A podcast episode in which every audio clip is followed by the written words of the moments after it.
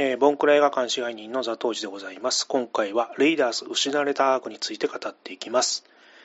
えー、インディ・ジョーンズと運命のダイヤルが公開されまして、シリーズが完結するということで、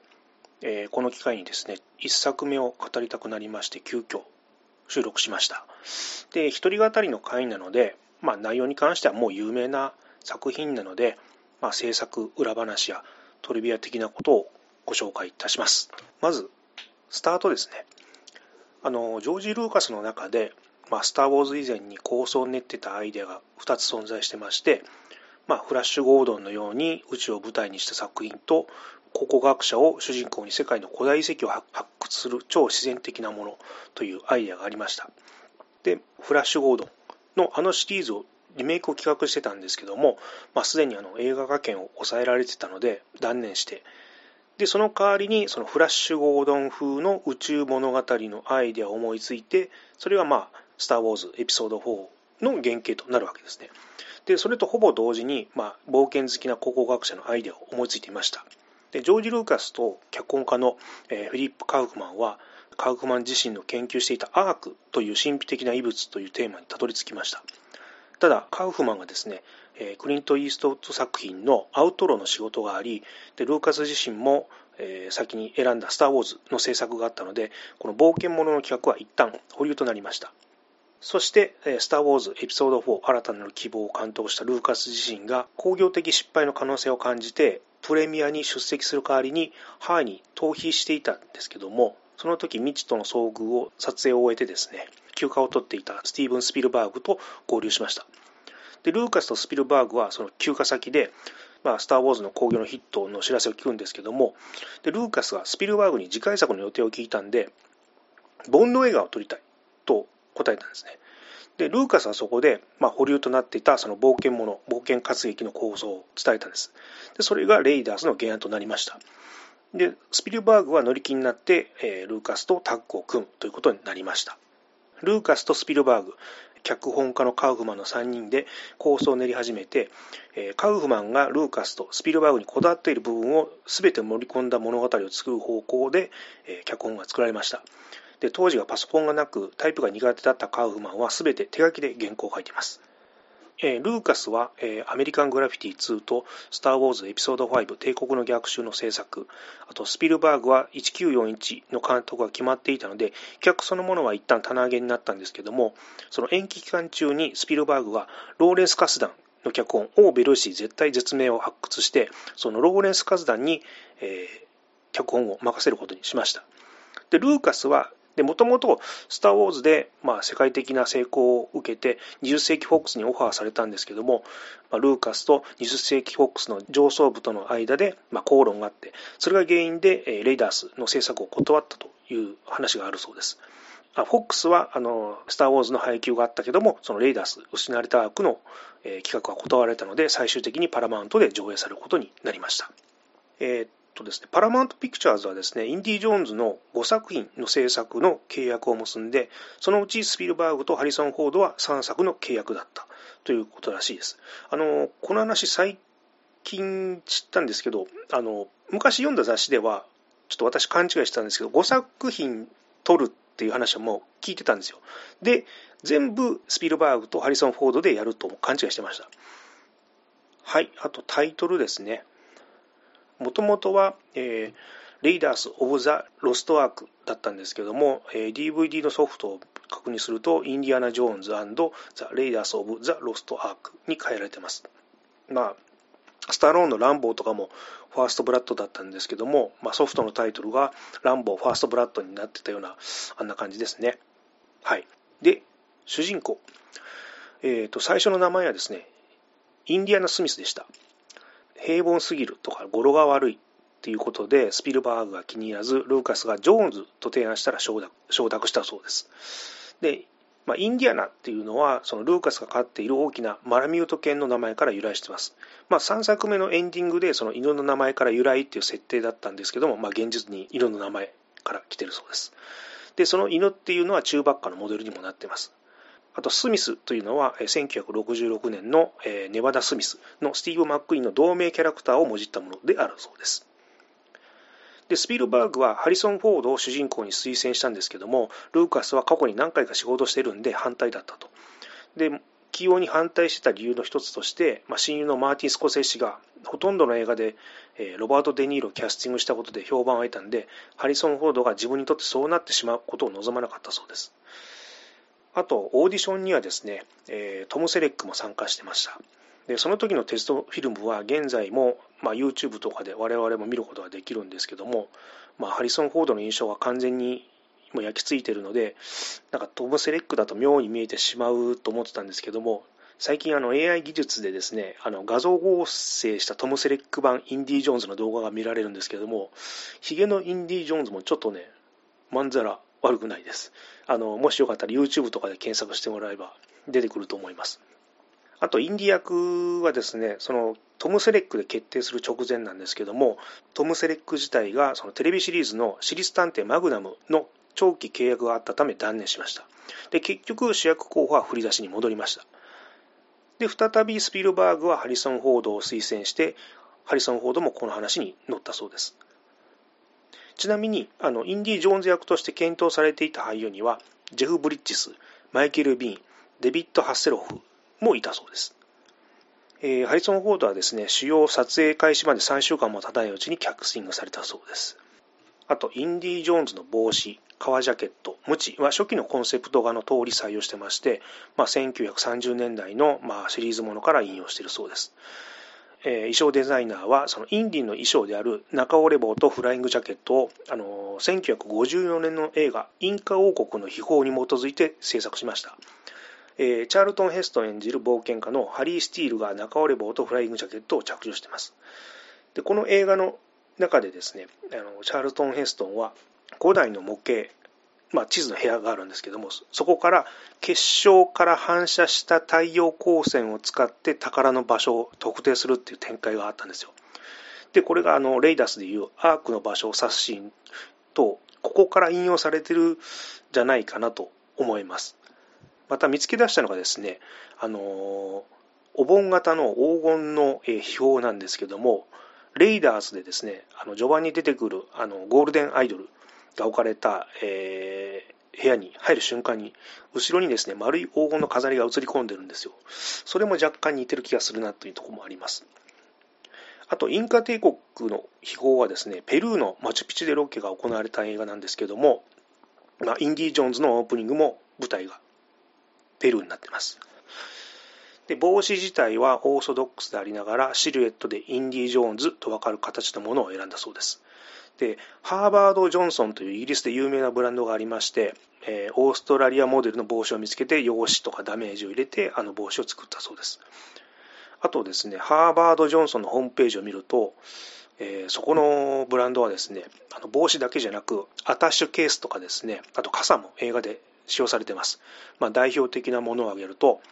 雨に歌えばとかですね、キングスマンの傘、あと007シリーズのアタッシュケースなんかもありましたね。で、映画やテレビの小道具御用達のブランドのようです。で、現在ですね、ハーバード・ジョンソンで、そのインディ・ジョーンズハットコレクションとして販売してます。あの、運命のダイヤルモデルの特別版はですね、あの、映画の帽子を制作した職人自身が作ってくれるそうです。で、予約注文となるので、注文した日から6ヶ月以内に発送されて、発送するそうなんですけども、ロンドンのフラッグシップショップかビデオ通話で採寸が必要と。で、大体10万以上の値段はするんですけども、まあね、これの記念に買うっていうのもね、いかがでしょうかと。えー、検索すれば出てきますので。あと通常版だとサイズが指定すれば6ヶ月以内に届くそうです。はい。既製品があるそうです。あと、インディの帽子が作られた時、つばは目を覆うので、その保護のためにもなるし、スタントマンが使用するときに顔を隠すのに役立つという形状でした。インディ・ジョーンズといえば、えー、無知ですね。あのハリソン・フォードは専門家を家に招いてレクチャーを受けてます。そのインディ・ジョーンズが使うカンガルー側のムチはですね、1999年の12月にロンドンのオークションハウスで、えー、4万3000ドルで落札されてます。えー、ちなみにですね、ジャケットと帽子はスミソニアン博物館に今保存されているそうです。あと、このトレードマークとなってる武器に無知を選ぶっていうのはすごいセンスあるなと思いました。あの、まあ、打撃として使えるのももちろんですけどもそれほど重さもないですし丸められるので持ち運びに便利ですよね。ロープや命綱代わり劇中でも敵の武器を封じる。あと首吊りのロープになるなどその実用性があって多種多様であると。で子供の頃にこれに匹敵する武器を考えてみたんですけどもこれに勝るものはないのでこれをね考えた武器として使うってアイデアを考えたらなかなかのものだなと思いました。あとですね、えー、ヒロインマリオンですね。えーと、スピルバーグとルーカスはインディの相棒を誰にするかについて模索してました。で一つのアイデアとしてその彼女がナチスのスパイになるというもの。でそのアイデアを捨てた後そのキャラクターをインディの元指導者にするか昔の恋人にするかを決めることができなかったそうです。で、えー、ローレンス・カスダンのアイデアは彼女をインディの師匠の娘にすることで2つのアイデアを組み合わせることにしました。インディがですねナチスのスパイと旅するってアイデアは、まあ、3作目の最後の聖戦で再利用していますでマリオンという名前はですね、えー、脚本家のカフマンの祖母の名前から由来しています。あと、レイブンウッドはですね、ドライブ中に通った通りの、えー、名前を引用しているそうです。あと、ヒロインのですね、マリオン役にはですね、デブラ・ウィンガーをスピルバーグが望んでたんですけども、まあ、私は演技を必要としないような作品には出演しないと断られて、えー、スピルバーグは激怒したという話があるそうです。あと、オーディションにもですね、ショーン・ヤングが参加していたという話もあります。あと、アレンが役を掴んでんですけども、カレン・アレン自身、そのスター・ウォーズのですね、レイヤ姫役にも検討されていたそうです。で次、トートですね。トート役。えー、スピルバーグは当初、えー、ロマン・ポランスキーにトート役をオファーしてたんですけども、あのポランスキーもスピルバーグと仕事する機会に興味を持ってたんですけども、そのチュニジアに行くことができないため、その役を断ることにしました。で、えー、その役を得たドナルド・レイシーはですね、えー、1970年代後半まで俳優として芽が出なかったので、まあ、キャリアに失望して芸能事務所を設立することを検討し始めた時にですね、えー、その数ヶ月後ゲシュタポのそのトート役に決まりまして再び俳優業に戻ったそうですで最終的にこのトートになるキャラクターの初期のコンセプトアートでは機関銃としても機能する機械式の腕と頭に組み込まれた無線アンテナを備えた制服を着たナチスの将校として描かれてたそうです。で、ジョージ・ルーカスはそれが却下したそうですね。で、ちなみにこの演じたドナルド・レイシーはインディ・ジョーンズの最後の聖戦でも、えー、ハイリ・ヒヒムラ役で出演しています。あとですね、このトート役、えー、クリストファー・リーが自らあのキャスティングを望んでいたですけども、まあ、実現できず、ただですね、ロン・コブによるコンセプトアートの段階では、あのクリストファー・リーに似た人物の絵がですね、えーまあ、トートのその初期の段階のキャラクターの絵として残っています。あと、レイダースの、えー、日本公開当時ですね、桂文珍師匠はですね、なんか自分と似てるっていうネタをずっとやってたそうらしいです。あの私も0年代から文珍師匠の落語を聞いたので、ちょっとね、その音源というか、あのライブの状況をですね、探せなかったんで、ネットにそういう情報があったので、一応ご紹介させていただきます。あと、サラ役ですね。サラ役にはですね、えー、ダニー・デビートも候補に上がっていました。で、党にも乗り気だったんですけども、テレビ番組の仕事と重なって降板をせざるを得なかったそうです。で、ダニー・デビートは後々にあの、まあ、レイダースの派生作品のロマンシング・ストーン秘宝の谷にも出演しています。サラーを演じた、えジョン・リス・デイビス、え5作目にも登場してますけども、えジェームス・ボンド、インディ・ジョーンズ、ロード・オブ・ザ・リングのシリーズに出演した唯一の、え俳優でもありますね。あと音楽ですね。えー、っと、まあ、ジョン・ウィリアムス作曲の、えレイダース・マーチ。もうジョン・ウィリアムズはこの映画のためにですね、2パターン作成してピアノで、えー、スピルバーグの前で演奏しました。で、あの、まあ、皆さんご存知のあの、タンタランタンってやつと、タンタラン、タタタタタンってあの、2パターンですね。これ、どっちがいいかって聞いたんですけども、スピルバーグが両方採用と。で、最初にやったパターンがメインテーマで、その後がブリッジとして使われてます。はい、次、オープニングですね。あのパラマウントのロゴの山が映ってその後に実景の山に変わるというオープニングですね。でロケハンでパラマウントのロゴに似てる山を探すところからスタートします。でアナログ時代の撮影なんで結構な面倒な話なんですけども、まあ、偶然あの山似たような山が見つかって難なくスタートできて、まあ、これがシリーズのお約束となります。でオープニングのロゴは1940年代または50年代に使用されていたスタジオのロゴのバージョンですね。あの唯一の違いはア・ガルフウエスタンカンパニーと書かれています。でこのロゴはシリーズ設定された時代に合わせて続編でもあの使用されてました。でこれは派生なんですけどもサウスパーク無修正映画版でもこのパロディが行われてましてで全米ではこの映画ってパラマウント映画の配給だったのであのパラマウントのロゴから山のカットっていうギャグが成立するんですけども日本ではですねあのワーナーブラザーズが配給だったのでこれあの 山につながらないのでギャグとして成立しなかったという話があります。あと,、えーと、ペルーのジャングルですね。このオープニングシーンはハワイのカウアイ島で撮影されたんですけどもここはですね93年のジュラシック・パークで再び訪れることになります。あと序盤の案内人先っぽ役でですねアルフレッド・モリーナが登場します。であの彼は舞台でキャリアを積んでたんですけども、まあ、レイダースがスクリーンデビューとなります。後にですねスパイダーマンのドクター・オクトパスの大役を務めることになりますが初めての撮影がタランチュラのシーンだったそうです。で大量の本物のタランチュラを背中につけられたんですけども本人は怖くなかったそうです。で撮影になると雲が全く動かないのでまあ、スピルバーグが怒ってですねでどうにかならないのかということででタランチュラを持ってきた専門家がこれ全員オスだからあの動かないんでメス混ぜると喧嘩しますよっていう助言がありましてでメスを肩あたりに乗せた瞬間にオスが動き出してスピルバーグは「今だ取れ!」と言って、まあ、その、えー、撮影が成功したんですけども、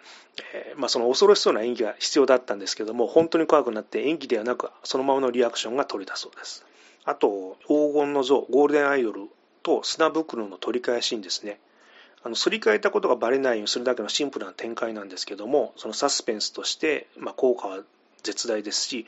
えー、結局失敗して、その、行きの時点で警戒していたトラップが全て作動すると。で、ここからあの生と動の切り替えがすごい面白いという展開になります。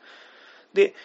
後半に出てくるですね、大きな石はですね、スピルバーグのアイデアです。で、直径7メートルのファイバーグラスでできた巨大な石で撮影されたんですけども、えー、動きをコントロールするために、あの、棒が存在してまして、で、インディが逃げ惑うシーンではそれが一瞬映り込んでたんですね。で、映画に CG が使用される時代となって、DVD のバージョンからその棒が消えてました。で、今考えると、それも味なので、うん、ちょっと残しておいてほしかったなぁともちょっと思うんですけどね。もうずっと言われてる、まあのあれですね、スター・ウォーズとか E.T. の修正よりかは、まあ、気にならない程度のものかなとは思います。あと、この巨大な石なんですけども、サウンドデザイナーのベン・バートは、大きな石の音響効果を得るために、音響スタッフと丘で岩を落としてみたんですけども、期待していた音は得られなかったそうです。えー、その日の遅くですね、あのー、砂利道を下っていた時に、バートはそのサウンドがまさに彼らが探していたものと気づきましてでそこでマイクを掴んでシビックの、えー、後部タイヤに近づけて録音したそうです。あと大きな石に追いかけられるシーンなんですけども、えー、1982年に作られた宇宙刑事ゲバンでも、えー、これ引用されていました。あと撮影現場の裏話ですね。序盤でですねあのブロディがインディの家を訪れた時ジョーンズはあの寝室であの若い女性をもてなしていたんで、まあ、ああいうあのガウンというか格好をしていたそうです。で小説だと、えー、その女性の役目はスーザンといって、まあ、勉強好きを装っている若い女性という記載だけがだったんですけれどもおそらくまあ学校の生徒じゃないかなと思います。でまあ脚本では当初インディにジェームズ・モンドのような世俗的な人物をにさせるためにその次のシーンに移る前に彼女を見せる予定だったんですけども、まあ、スピルバーグは、まあ、プレイボーイであることはインディのキャラクターに合わないと考えたので、えー、彼女の出演はカットされたそうです。あとロケ地ですね。あの基本エジプトではなく撮影しやすいチュニジアを選択しています、えー、スター・ウォーズもチュニジアで撮影してますね。あの終盤でナチがアークを、えー、渓谷に運ぶシーンもあれはスター・ウォーズで Java が R2D2 をさらう場面と同じ場所を使用しています。で、チュニジアでの撮影はですね、あのキャストと、えー、スタッフはとても耐え難いものだったそうなんですけども、スピルバーグとルーカスがその撮影を続けられたモチベーションの一つに、デビッド・リンが52歳の時にアラビア・ノレネスの撮影中に14ヶ月もの猛暑に耐えたというのを知っていたからだったそうです。あと映画の舞台では回路となってるんですけども、その撮影場所はチュニジアのケルワンというところでロケをしています。で、映画ではその1930年代の設定だったので、まあ、撮影時は1980年代ですからその電線とかアンテナが存在してまして CG のない時代なので、まあ、前景ショットの時は実際に取り外す作業が必要となりましたで美術部門は約6000件の家庭を訪問してテレビアンテナを撤去するためにその撤去料を払わなければならなかったそうですあとですねチュニジアロケ中えレストランで食事をしていたスタッフキャストが食中毒を起こすという事態が発生しました。でスピルバーグだけは、え3食缶詰を食べていたので無事だったそうです。あとインディがですね大柄な剣士を撃つという有名なシーンがありますけどもあるいは元の脚本には存在しませんでした。でハリソン・フォードもスタッフも食中毒が原因で体調が悪かったのでスタントを実行することはできなかったそうです。で何度かの試みが失敗した後あのハリソン・コード自体が銃で撃つということを提案しました。でスピルバーグがそのアイデアを採用してそのシーンの撮影は成功しました。銃で一発で倒すというギャグがですねうまく効果的に使われたので、まあ、意外にこれ怪我の巧妙だったなと思います。あと、まあ、削除しされてしまったんですけども、えー、サラーがですね兵士に撃たれそうになるシーンでひざまずくっていうところがあったんですけどもそこで、え漏らしてしまいます。あの、まあ、大勢の前の出来事だったそうなんですけども、気にする余裕もないぐらい体調が悪かったそうです。あと、ジョーンズがトラックに発砲するシーンは、スタントは実は失敗したものだったそうです。あの、トラックは地面から爆発物を点火して横転する予定だったんですけども、えー、映画で確認できるように爆発物の威力は十分でなくて、単にトラックが斜めに転倒しただけでした。で、まあ、時間の都合上リトライできず、このまま採用されていたそうです。あとですね、あの、猿がハイル・ヒトラーの動作をするシーンが、これジョージ・ルーカスによって考えられました。で、制作のフランク・マーシャルは、釣り竿にですね、ブドウをつけて、まあ、カメラの範囲外に、そのぶら下げたブドウを猿が手を伸ばすことで猿にナチス式敬礼をさせたと。で、まあ、成功するまで約50テイクかかったそうです。で、あの、声優のですね、フランク・ウェルカーがジーク・ハイルのような鳴き声と、まあ、猿の鳴き声、そういうのを入れてるそうです。まあ、これがあのスピルバーグのお気に入りのシーンの一つでもあるそうです。ちなみにそのフランク・ウェルカーはですね、グレムリンの声もやってます。あと当初、毒入りナツメヤシを食べて猿が死ぬシーンなんですけども、アニマトロニクスを使って画面上でその死ぬシーンを描く予定だったんですけども、えー、スピルバーグ自体があまりにも悲しすぎると考えて、その死を直接的に描くのは結局中止になりました。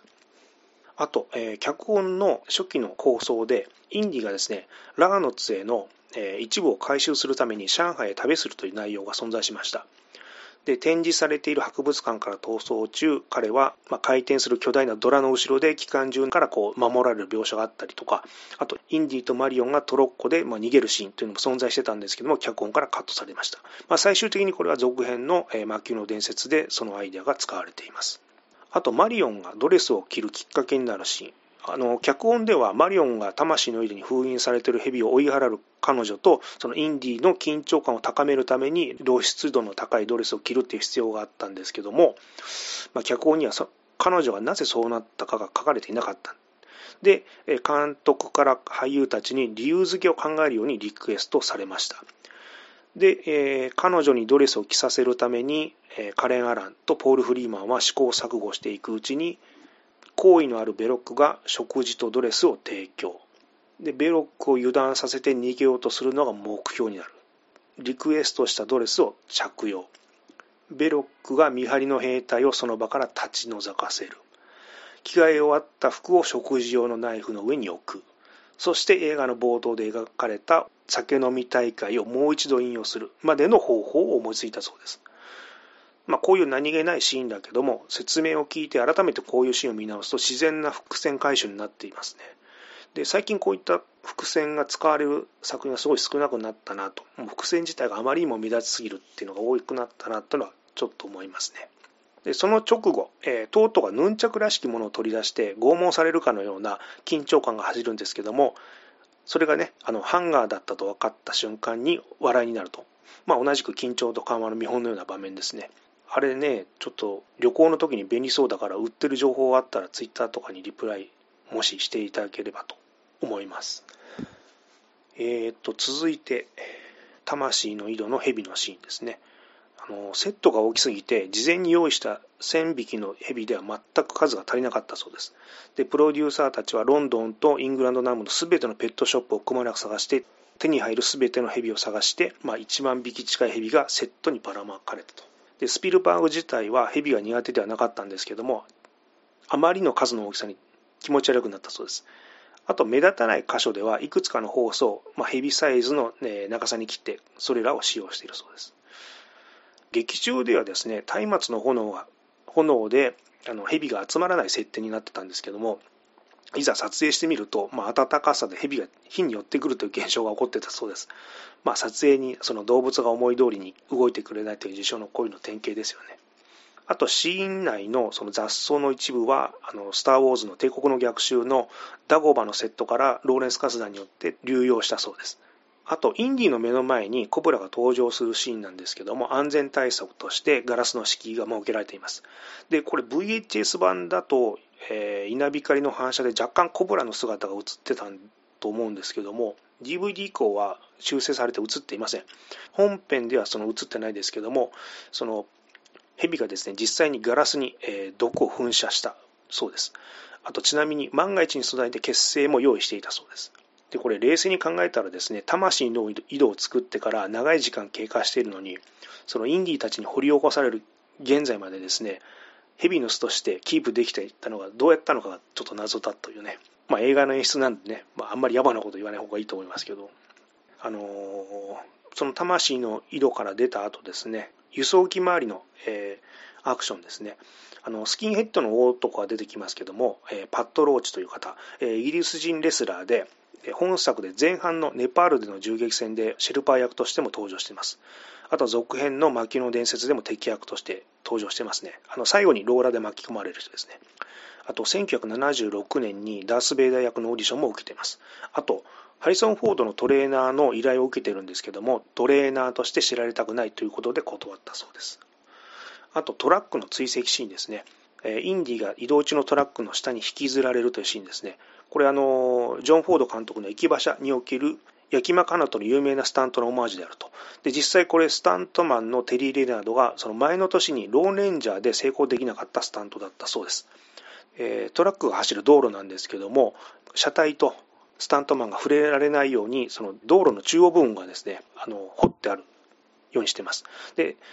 でこれですね、90年代に、えー、っと、メイキング・オブ・レイダースっていう、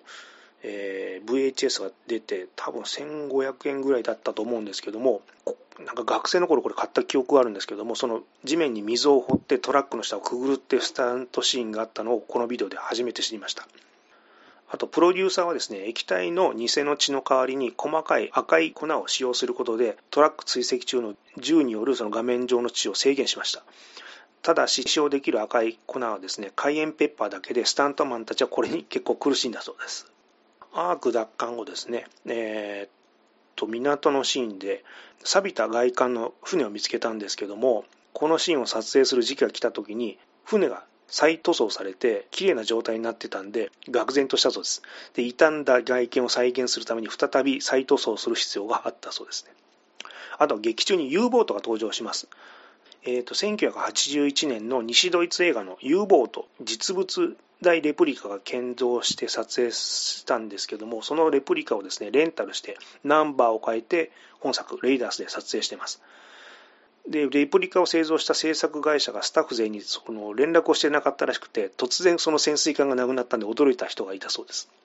あとですね、アークから聞こえる音に様子がおかしくなるネズミのシーンがありましたけど、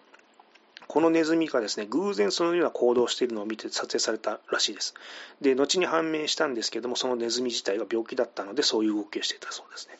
あと、えー、一番ラストの方ですね、あの、アークの蓋を開けるシーンですね。その重い蓋がスライドして開くシーンを作り出すために、サウンドデザイナーのベン・バートはですね、自宅のトイレの水槽の蓋を動かす音を録音しました。これ改めて聞くとですね、あのトイレの水槽の蓋にしか聞こえないので、えー、ぜひもう一回聞き直してもらえればなと思います。あとは、あ、そう、最後ですね、3人の敵、あのデートリヒ、トート、ベロックがですね、かなりあの陰惨な死に方をするんですけども、まあ、あの一番有名なのは、トートの顔の妖怪するシーンですね。ドナルド・レイシーの頭部のゼラチンと石膏のモデルを作ってアンダークランクカメラを備えた状態で加熱ランプをさらすことによって、えー、行われたと。冷凍力の砕かれた頭部は空気が抜かれた真空の模型だったと。この映画のですね、レーティングの時に頭部の爆破のために R 指定を、えー、受けそうになったんですけども、その評価をその評価を下げるために、えー、この画面に炎が重ねられたそうです。あとは、えー、小説ですね。あの小説が、えーと、当時出てたのでちょっと読んでみました。インディからですね、お宝を横取りするベロックなんですけども、えー、地質の分野で、地層に関する学問の研究論文を考古学協会賞を受賞してるんですけども、この論文の資料はもともとインディが作ったもので、部分的にかすめ取ってあの自分が研究したものと継ぎ足したと。しかしインディはそれを証明することができなかったと記述がありました。あとインディがですね、サウジアラビアの砂漠で遺跡発掘作業を計画してたけども、何ヶ月もかかって資金をかき集めて資料を揃えて準備していたが、ベロックにその土地の発掘作業を先回りされていたという過去があったそうです。あとマリオの父アブナーはですね、雪崩で死亡しています。あとマリオンが若い頃、インディが酒瓶を並べて無知の稽古をしていたのを見ていたそうです。でえ、7歳の時、サーカスの無知使いを見て以来、妙に無知に魅了されてしまったと記載があるんですけども、まあ、ファンの方なら分かりますけども、3作目でサーカスのコンテナのライオンから身を守るために使ってたと。まあ、ちょっとね、あの、後々設定が変更されてしまったということがありました。あの、エンディングで、あのアークの蓋を開けた後、インディがマリオンに絶対見るな、目を開くなというシーンがありますけども、え、小説でですね、そのラーの杖の頭部に書かれている文字を解読する男のシーンがあって、そのメダルの記載に、アークを開けてその力を放った者は死ぬ。もしそれを見たならば、真正面から見たならば、この警告を心に留めるがいいというアドバイスを受けていたシーンがありました。インディがラストで絶対に見るなと言ったのはここからですね。あと、インディはですね、帽子を幸運の帽子と思っており、これがないと裸でいるような気がすると考えていたそうです。あと、これよくツッコミがあるんですけども、U ボートにインディがしがみついて追跡するシーンがありますけども、潜水艦だから沈まなかったのかというツッコミが昔からありました。で、潜望鏡にしがみついて無知で体を、えー、縛り付けていたと。潜望鏡は海面から出ていたが、これ以上沈むなよと祈っていた描写がありました。あとアークを開ける場所なんですけども失われた古代種族が刻んだ原始的な階段神自らがアークを開けるために作られたと思しき自然の中で生み出された祭壇がありベロックはこの祭壇でアークを開けるのが目的でわざわざこの場所を選んでいるという理由付けがありましたあとトリビアですね、まあ、冒頭に登場する、服用機の胴体の文字は OB CPO と書かれています。まあ、スター・ウォーズのオビワン・キュノービと C3PO にかけたものだけども、あの OB というのはペルーの国籍機構であるそうです。あと、魂の井戸の壁画にですね、R2D2 と C3PO が描かれていました。えー、っと、聖書の記述では、えー、アークは金メッキの木箱であり、神聖すぎて触れられないため、棒を使って運ぶ必要がありますと。えーと、スピルバーグとメリッサ・マシスンは、この映画のロケロケ現場で、撮影の休憩中に脚本を書き書き上げています。で、メリッサ・マシスンっていうのはですね、この人はあのハリソン・フォードの奥さんでですね、まあ、旦那さん、ハリソン・フォードを訪れるために、えー、ロケ地に来ててで、スピルバーグは彼女の自分の彼女にですね、自分の考えていたストーリーのアイデアを口述筆記しました。で、その曲その脚本というのは最終的に E.T. の脚本になります。あと ILM 視覚効果監督デニス・ミューレンがですね、えー、飛行機内でインディを尾行するナチスのスパイとして登場します。えー、デニス・ミューレンというとターミネーター2とかジュラシック・パークなどの、えー、CG とかデジタル合成技術の開発でも、え、中心的役割を果たした人ですね。で彼の、まあ、顔の大部分は彼が読んでいる雑誌の「ライフの後ろに隠れているんで目だけしか確認できません。ただですねちょっと前に戻ると飛行機に乗る直前にですねインディをチラ見するのでそこで顔が分かります。でこの役は脚本段階ではトートと同一人物だったんですけども無名のゲシュタブだったトートが役名がある役に昇格したため別人になってます。あとですね、スピルバーグがあのグレムリンを制作した時に、ロッキン・リッキー・リアウトと呼ばれる DJ が描かれた看板があるんですけども、どう見ても元ネタがですね、あの、インディ・ジョーンズに似たような、えー、風貌をしております。あと、インディ・ジョーンズ役にですね、サム・リーヌも検討されていました。あと、インディがですね、あの終盤でですね、え、ロケット砲でナチスを脅すシーンで、そのポール・フリーマンの口にハエが忍び寄ってているのがはっきりと見えます。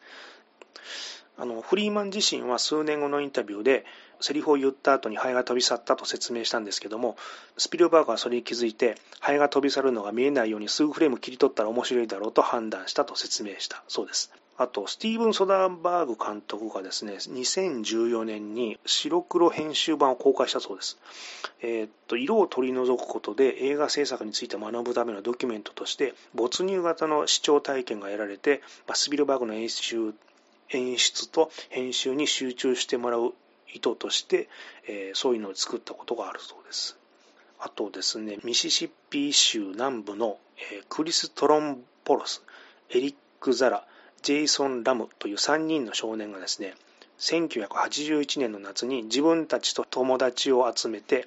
自家製リメイク版レイダース失われた悪のビデオ撮影を始めたそうです。彼らのプロジェクトは7年にわたってですね、断続的に続いて、まあ、数千ドル費やされて、最終的には出ていた人たちの年齢がですね、12歳から17歳、そしてシーンの間にまた戻り出すという、あの、まあ、不思議な、時間がかかりすぎて成長がむちゃくちゃになっているという 作品があるんですけども、で、イーライ・ロス監督がですね、ニューヨーク大学映画学校でこのリメイク版のコピーを見て、それテキサス州オースティンで開催されたハリー・ノールズ映画祭で上映に、えー、力を貸したそうです。えー、 Remaking Indiana Jones っていう名前でですね、YouTube で確認可能でできますので、ちょっとこれももしよかったら見ていただければと思います。はい。てな感じでですね、ちょっともう駆け足で、えー、トリビア的なお話、あの、制作裏話みたいなのをご紹介させていただきました。